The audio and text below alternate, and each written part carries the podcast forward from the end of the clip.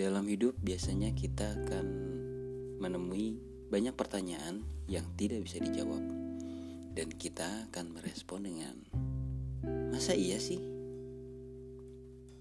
Di sini mari kita bermonolog bersama masa iya sih?